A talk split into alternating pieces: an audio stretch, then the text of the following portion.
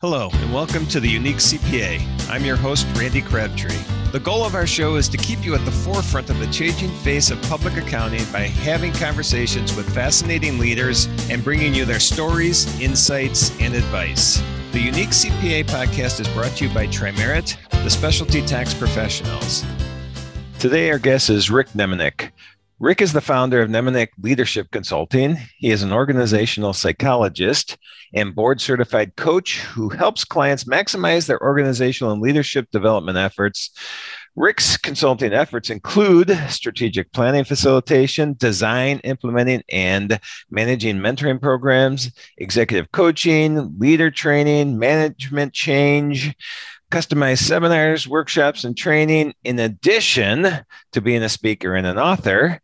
Rik, welcome to the Unique CPA. Thank you, Randy. And, and boy, that's that's uh did I send you that bio? That sounds pretty long. I I I stole it from various places, but I, this, you do a lot of things, so I wanted to make sure. And I didn't even touch on a lot of it. A big part of the ad you do, and I didn't mention speaker, but I've seen you at speaking events actually a few times this year. But I know you've been out on the speaking circuit for quite a while, right? One of my favorite things to do. I can't believe people pay me to do it.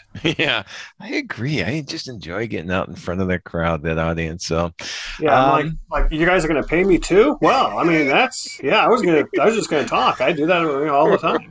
right. So, so, but you do a great job. Um, uh, the last one we were at, I only got to spend spend about ten minutes in because I had to go do a webinar, but the ten minutes was riveting. So thank you for well, that. after that went downhill uh, right away, and uh, Pitchforks came out. that was a great one. That was in Tucson, right? That was in Tucson. Yeah, that was a good event. It was yeah, nice. it was fun. It was, it was one of my well, it was I was gonna say one of my first in person in a while, but I think I had been to a handful before that and a handful since. But I think I'm grounded now for a while. So so we'll see. All right. So so let's let's jump into this. So obviously we're the unique CPA. Our audience is CPAs. You yeah. and I talked, and I tell everybody there's a couple things we want to do. We want to have fun. You and I already started laughing. I'm yeah. having fun, so hopefully you are too. but we want to educate CPAs. And so I know everything you're talking about probably can be, you know, generalized to every industry, but in general, I guess every industry is having an issue with employee retention right now with retaining employees attracting employees keeping employees. And public accounting has had this problem for quite a while it seems like. To me it seems like longer than the general public has had or the general uh, population of businesses have had. You've written this book called the mentor's way which mentoring employees seems like a no-brainer. I probably you know have thought about but never thought about as putting like hey let's put something real into action that we could do. The first time i really started thinking about this was when i had a guest on the podcast oh, it might be a year ago now skeet haig. He's managing partner of a cpa firm in memphis.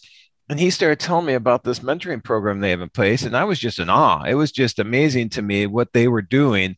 So i think just talking about mentoring in general would be great if you can share your knowledge today. And I know in your book you've got eight rules for bringing out the best in others. So maybe if we can, you know, go through those eight rules and tell us, you know, in a, I guess, we're not going to be able to read a 150 page book right now, but give us the, the uh, recap of, of highlights we need to know. Let me just kind of go back and talk about when I started with all of this. Yeah, and yeah. Was, I was a, a baby consultant. I was a, a, very young, and I was doing. You started change. as a baby consultant. As a baby, I started when I was five years old. It feels oh, like. This is amazing. I've been doing it for 25 years, and I can't be that old. I, no. but I was doing change management consulting with Anheuser Busch, and their IT department, the CIO, asked me to help put together a mentoring program, and I was like a couple years out of graduate school. I'm like, I've never done that.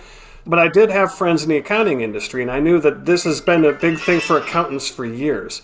And so I went and talked to uh, several accountants, probably about a dozen or so across different firms. And I said, Tell me about your experience with mentoring. And what I discovered is oh, mentoring is very popular among accountants. A lot of firms love mentoring, have mentoring programs. The problem was that they don't tell people how to do it. And so, like you said, it should be a no brainer. Put two people together and off you go, except for what I find is some people have an amazing experience with no help. They just jump in, they go. Uh, the person being mentored just kind of takes charge and runs, or sometimes the person doing the mentoring takes charge. But most of the time in these programs, what I was finding is, well, we would we would have lunch maybe once a quarter, and that was nice. And I said, well, what'd you get out of it? And uh, lunch. I got lunch out of it, right?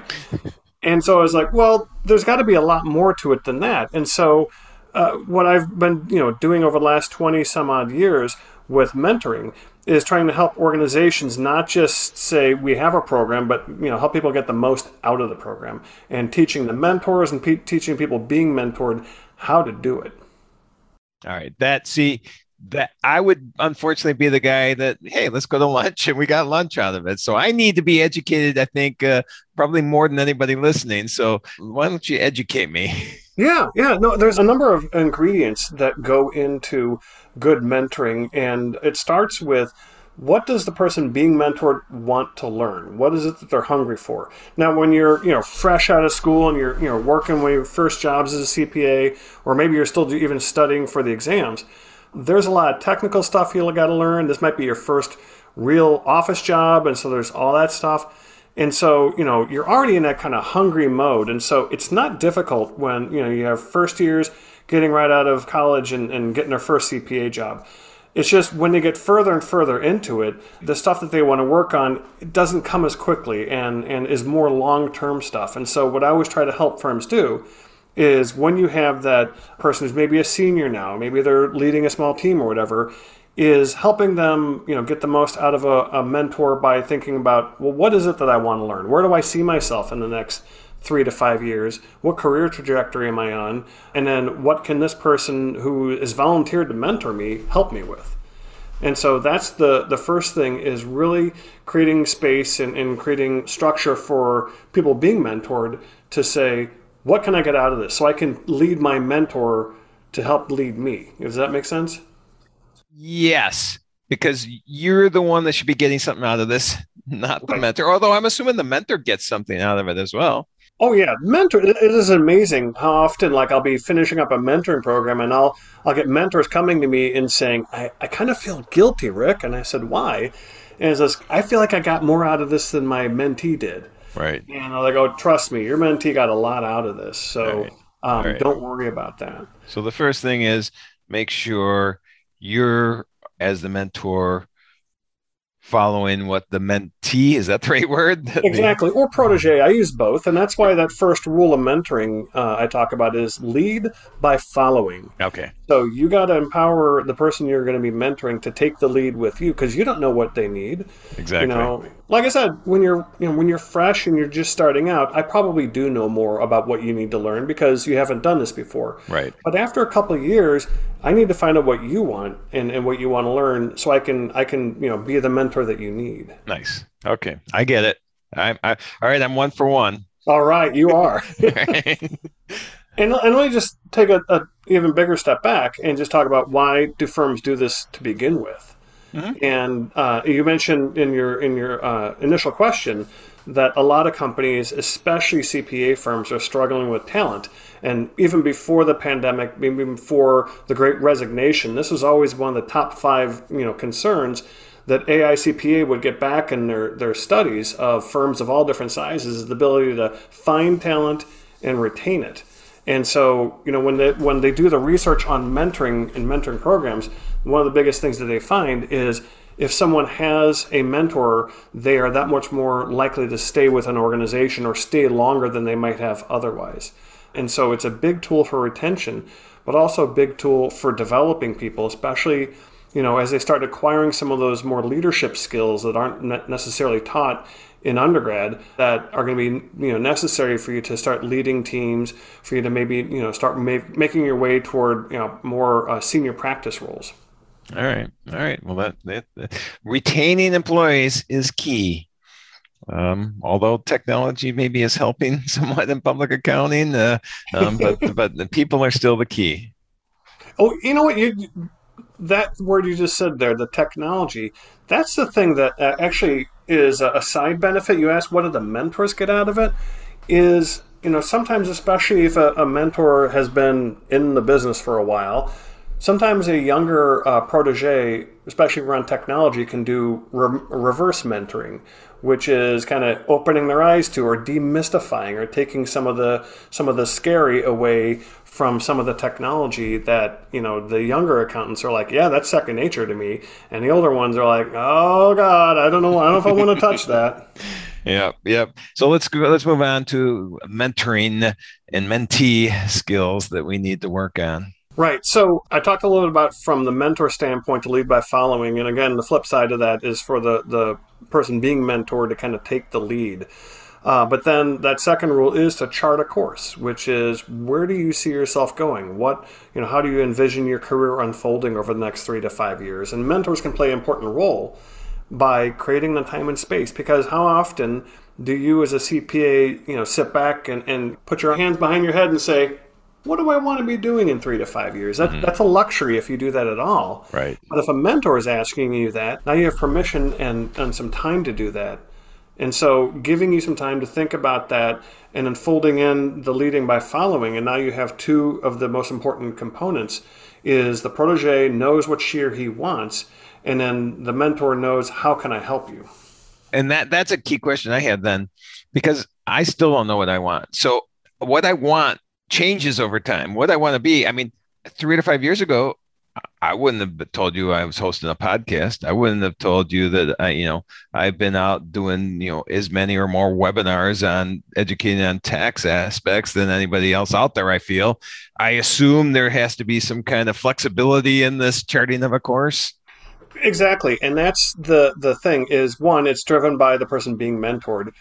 Two, it's not written in stone. And I always have to tell the proteges that. So we'll be doing a kickoff for, say, a 10 month or 12 month program where they're going to be working with, you know, a more senior accountant who's been mentoring them.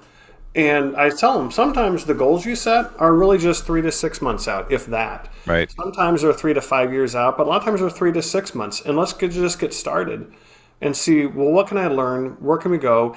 And as you start on a journey then the the trail ahead of you starts unfolding and then you get you can get longer longer vision. So sometimes i tell the people being mentored just kind of focus on you know what the trail ahead of you for like yeah three to six months and then see where we end up. Perfect. All right. Flexibility key. Yes. All right. And I think about for the mentors, especially, your job is to create a safe place for this kind of exploration, for me to ask dumb questions or what feel like dumb questions, right? Where I won't feel like you're going to judge me, where I won't feel foolish for not knowing something. And so the mentor really has to create that space where, you know, I want to see you succeed. I want you to ask whatever questions you need, and I'm not going to judge you for the questions you ask. And also, just the part of the safe space is giving me time to think about this stuff you know, and time to ha- ask these bigger questions. Uh, I was looking at an article um, a few days ago, and they looked at they, they took an analysis of how many working hours are there in an average CPA's year, and they started subtracting out, you know, the billable time and the administrative time, and they asked how many hours a year does a typical CPA have that they can devote to mentoring? And when they looked at like, you know, your, your entry level accountants, it was something under 20 hours a year hmm. that weren't already spoken for, right? That that you have, and so I might feel guilty taking that for myself and saying, "Oh, let me think about my career with that 20 hours I get," unless a mentor is there, kind of protecting that time yep. and saying, "No, it's okay. You can you can think about that." Yeah, nice.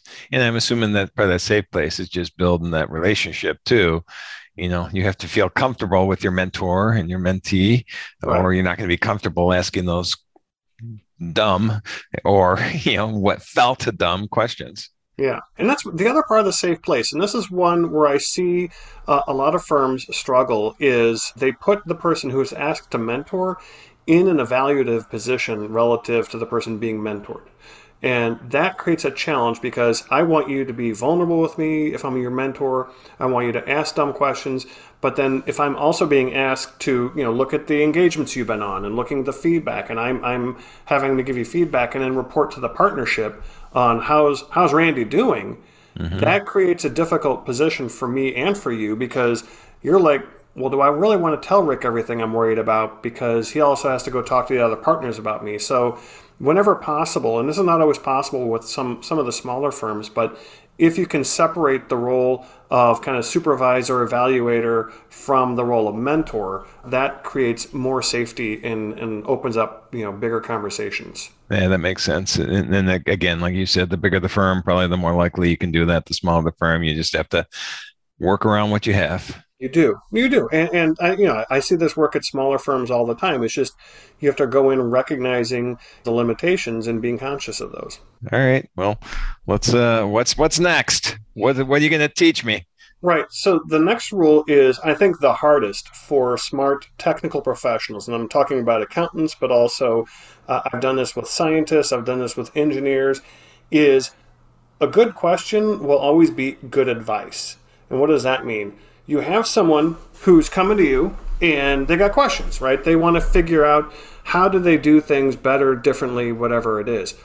And your temptation, because you are a problem solver, is to say, here's what you ought to do. And the rule I have here is find a good question to ask to get them thinking. Okay. So don't just give advice. Don't just say, well, here's what you ought to try. It's like, well, what have you tried already? Right? So if you, like, let's say uh, that you have you know, someone you're mentoring, and they have a client who is a pain, very demanding, but also unresponsive. And so you come to me and said, I got this client who is always demanding uh, uh, things right away, fast turns on things, but when I come back with questions, I have to ask three or four times before I get any kind of response. What do I do? And the mentor is like, well, let's talk about this and let's let's tell you what I've done before and that's tempting. But mm-hmm. what are you what are you missing in that? What do you think, Randy? If if you're the person being mentored, what what am I robbing you of if I tell you what I would do? Well, just the ability to think through the problem yourself and try to come up with a solution, and then let's talk about that solution and and see if that's a, a good way to handle it. Does that make exactly. sense? Ah, exactly. All right. Yeah, yeah, see, clearly, no, and that's that's a, a gift that you're giving, and a lot of times we're just in that let me solve the problem mode, right? And I, I struggle with this rule myself. When I'm mentoring or when I do my executive coaching, I often have to remind myself I have an answer, but not necessarily the answer. But what's more important is they're more likely to own the answer that comes out of their mouth than the one that comes out of mine. Nice. So getting good at asking questions as opposed to just telling. Yep. No, I like that a lot. I like that. All right, let's keep going. I'm getting educated and I'm getting excited. well, so you know, once you've kind of established a framework and you're starting to ask questions, I think another big thing is I'm going to skip a rule here and I'll come back to the other one in a minute, but is creating that accountability to do stuff that maybe isn't your day to day job. And so if you think about your long term growth and development, you know, what would that entail for a CPA? Maybe I have to get another certification right? If I want to specialize in an area and if I want to be competitive, or maybe I need to do more business development.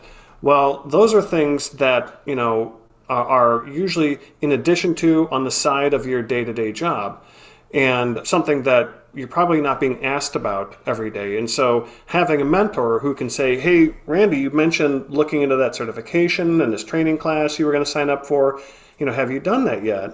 What I find is sometimes having a mentor asking you about that can you really kind of close the gap on you doing it. And I'm going to, I'm going to tell a story. A story of a, a woman I was mentoring, so not a CPA, but a fellow psychologist. I was mentoring her, and one of the things we hit on was she wanted to get better at public speaking, like a lot of us do, right? And it's something that that I know for me and you probably comes pretty easily, but for a lot of folks it doesn't. Right. And the thing we hit on was um, going to Toastmasters, which of course struck terror in her heart. Right? oh my God, Toast! I couldn't go to that. You know, talk about talk about you know someone you know fear of snakes going to be a snake handler at the zoo. Right. So it took her four or five months between you know the first time I asked her, and we would meet every month. And I would say, "Hey, did you did you have a chance to go to Toastmasters?" And she said, "Oh God, no."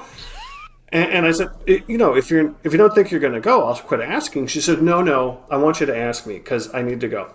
So here's the funny thing: we were in a, a program, a formal program, and the program ended, and she still hadn't gone. And I thought, you know, no big deal. You know, not everyone's going to do everything. And and then about a month after the program ended, I got a call out of the blue, and she said, "What are you doing Friday morning?"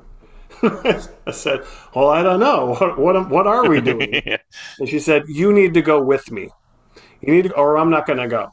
And so, you know, she really was leaning into that accountability and she knew she needed to do it. She knew it was uh, something that she's afraid of, but she also knew that she needed someone there to kind of pull her along. And so creating that accountability, not, not in the, you know, I'm going to write you up or I'm going to give you a bad evaluation or whatever, that kind of accountability, but more, you know, the, the friend who asks you about something that you know you need to do. Right, right. And that, that that kind of um, comes back to the prior rule of, of, I can see how you were transitioning into this next one. That nice. Yeah, balancing empathy with action because when you're creating that kind of accountability, you don't want to just say, "Have you done that?" And if you haven't, well, you need to. To say, well, what's getting in the way? What what are you worried about? What are you concerned about? It and demonstrating some level of empathy because if someone truly is growing through mentoring and getting outside their comfort zone, outside your comfort zone can be scary. Right. And sometimes it helps to let them be scared for a minute and talk about that and verbalize that. And not to just kind of blow it away like, ah, that's no big deal. To say, yeah, that's legit. I get that. You know, and you know, what can we do to help you get more comfortable or whatever right. it is. So we had a, a, a, webinar yesterday that we put on, and it was you know about some new rules regarding research and development tax credits, that uh, some IRS rules, and then some state rules, and and so I actually had some of our our internal experts on, which normally I'm doing most of the speaking, and two of them I knew would be fine and comfortable with with talking, and one I wasn't sure, and so he's very bright, knows his stuff, communicates it real well, but has not ever done any public speaking. So, so I was with him, and I'm like, hey, you know, you, I won't use his name now, but you know this stuff. I am more than happy to to be the one presenting, but you're really going to communicate this better than I am. I feel. If you don't want to do it, I'll do it. That's fine. You just you just set the stage for me, and, and, I'll do it. And that that's how it went. And then overnight, he thought about it. The next morning, he goes, "You know what? I'm going to present this. I will do it." So I don't know if I was doing one of these uh, mentoring type skills, but I, I think that was great for him to get out in front of the people and do it. Yeah, and I think knowing that you were there to have his back, knowing that you know you wouldn't let him fail, probably created a floor under him that he's like, okay, all right, let me. I do. I'm going to give this a try. Yeah. Yeah. All right. Well, great. All right. So I am mentoring a little bit. All right. So. You're doing a, well, that's the thing is, you know, a lot of us have this capability and probably are doing some form, maybe even in small doses of mentoring all the time. And we're also getting mentored right. Uh, by other folks all the time. Uh, when I was writing my book, I reached out to another consultant. She does different kind of consulting. She does not-for-profit consulting and board development but she had written at this point nine different books, and I was still working on number one, and and so having you know someone to report to, but also someone you know to help me think through ideas, and and you know sometimes get some good advice. The piece of advice that she gave me was write every day right? And and so what i would do for a couple of years is i would start you know my day you know probably three four days a week you know spending half hour 45 minutes writing and that was a, you know a great idea and it really kind of helped me turn the corner. Nice. Nice. I guess another thing that then the, when you just said that that i got out of this yesterday well we set the stage over the last few days doing this is i wrote the presentation at least the segments and then they had their portions and i in my mind had this idea this is the way this should flow. And then when we all sat and talked about it everybody was like no let's do this let's move this let's change this and then i look back i go that makes a lot more sense. I, you know, I probably need to get more input on the flow of my presentations when I do them because I have this mindset that this is the way it goes. And so I felt, I, I guess now that I look at it, I was being mentored in that. And, and I think it worked much better the way they suggested that. So, well, that's what I'm hoping is when, when folks take this approach to mentoring is you're co-creating someone's learning the mentee is kind of saying, here's what I want to learn, here's what I want to go, help me figure this out. The mentor is trying some things out, asking some questions, maybe dropping in some advice, and a protege is, you know, saying that does work, doesn't work, and, and hopefully, and this is one that uh, is more for people being mentored, is give your mentor some feedback, right, on mm-hmm. what is and what is not working. What you're kind of describing is you had something laid out, but then you were open to their feedback, and then you're able to make adjustments and adaptations a lot of times mentors get very little feedback on the mentoring. Right. Uh, that's usually one of the biggest gaps that I see. Is you know I'll be I'll be doing an evaluation. We'll do a big survey evaluation of a mentoring program, and the thing we'll get back from a lot of the mentors is not that they had a, a, bad time, but they didn't get as much out of it or they didn't enjoy it as much as the mentee unless the mentee had made it a concerted effort to sit down and say, "Hey, Randy, let me let me kind of go through the last couple of meetings you had, you and I had, and and here's what I learned from you." And then that mentor was like, "Oh, okay, this was worthwhile." Nice. And I think Skeet had mentioned that when I talked to him that they do something like that. Like the like the mentor is even graded on what they're doing. And I'm not sure grading is the right term, but there is some some accountability set in place for the mentor as well as the mentee, which which was nice to see. All right, let's let's. I think we got two more things on the uh, on the rules list. Yeah, so the the second last one is to fill the toolkit, and what that basically is: don't be afraid to assign homework. Look for other things to bring into mentoring. And so I find a lot of a lot of times once I know what you want to learn about, I have a new filter, if you will, as I look at emails or I, as I you know listen to podcasts or things like that and suddenly I might be like, oh, I'm listening to this uh, this episode of Randy's podcast, and I'm going to send this to the person I'm mentoring because this is something that she's interested in. Right. And so, you know, assigning podcasts or articles to read, some job shadowing, things like that, some special assignments, those are things that are also part of mentoring that mentors don't often think of as mentoring tools, but those are definitely part of mentoring. And so, bringing in homework and bringing in those extra resources can be really beneficial. Okay, set in the toolkit. And the one key thing I I heard you just say is uh, now I know who my one listener is. So that was you. So okay, well wait, now I I've solved that. Uh, uh, mystery. All the advertisers are like, okay, what's this guy's name? Uh, exactly. You're gonna you're gonna start getting these very directed emails now to you that they found out it's you. So all right, and then and then the last one, um, honoring the journey. Yeah. And so this is one, and you know, the talk about feedback, kind of setting this one up, but is mentoring has a natural cycle to it, right? It, this is both formal programs that have an end date, have an expiration date on them, but also just mentoring that happens on its own.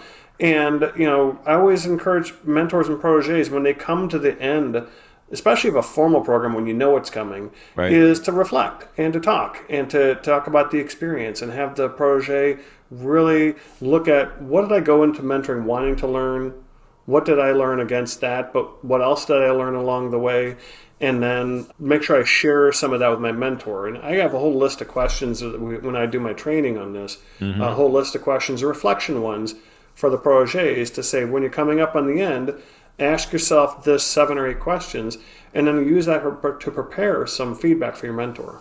Nice. Let me ask you one question because this whole time we've been talking, I've been thinking about this. I just had something, I was just quoted in accounting today. I think it came out yesterday. I guess it ties in with this, but I think it was basically, it didn't say it this way, but mentoring the next generation was the key of it. Mm-hmm. Advice to the next generation.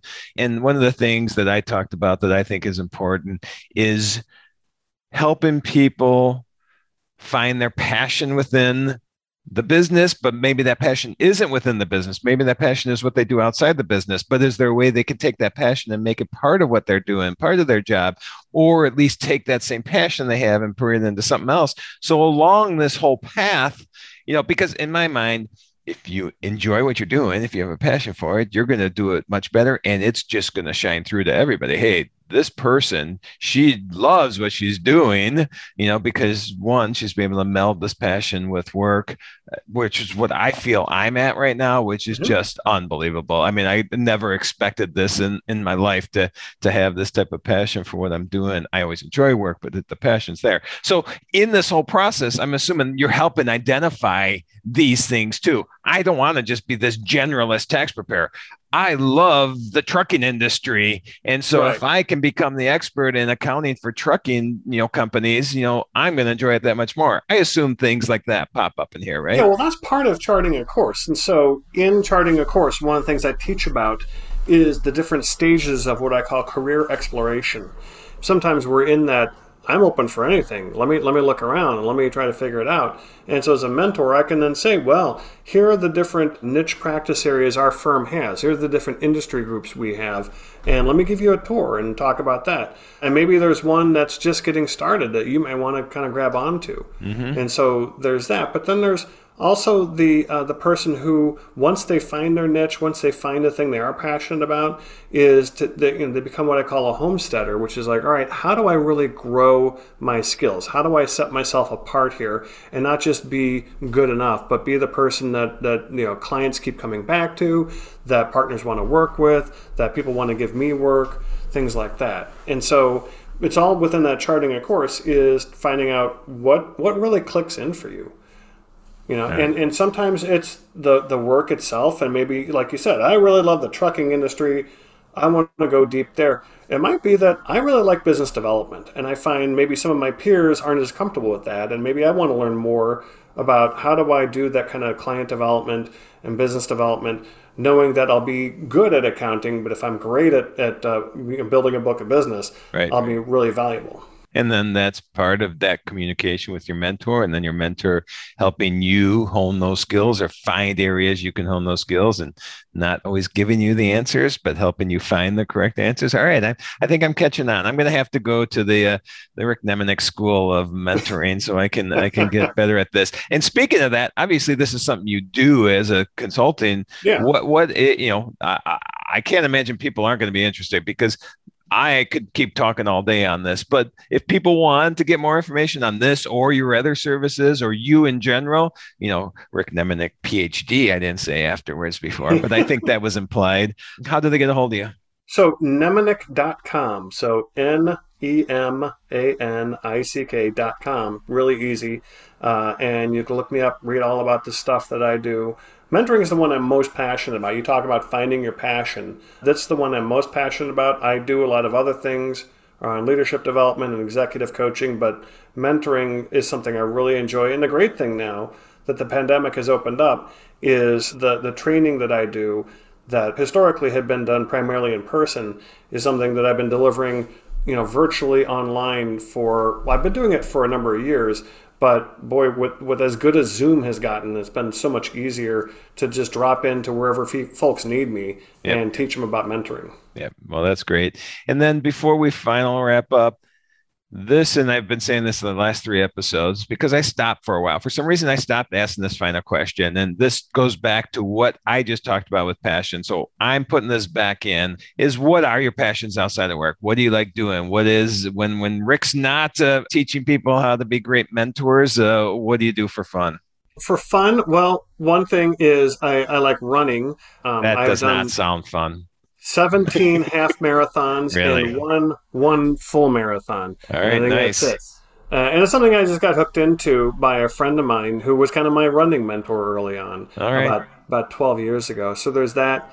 Uh, and I'm, I'm passionate about where I grew up and where I live. I live in St. Louis and I serve on the airport commission here. And so, you know, I'm passionate about seeing seeing the city really kind of continue to improve and continue to ascend and that is what Lambert uh, is the Lambert Lambert Airport. In fact, yeah. that was our big announcement this week. Is Lufthansa is starting nonstop service between St. Louis and Frankfurt next year. So oh, I can't nice. wait to go. oh, that's great. That's great. Well, hopefully we'll all be opened up and be uh and no issue traveling. Uh, I've been in that airport a lot, so I'll think of you every time I walk through. In fact, the next time I'm in town, you and I are going to go grab a beer. I um, look forward to that. All right, all right. Any any final thoughts before we close it up here?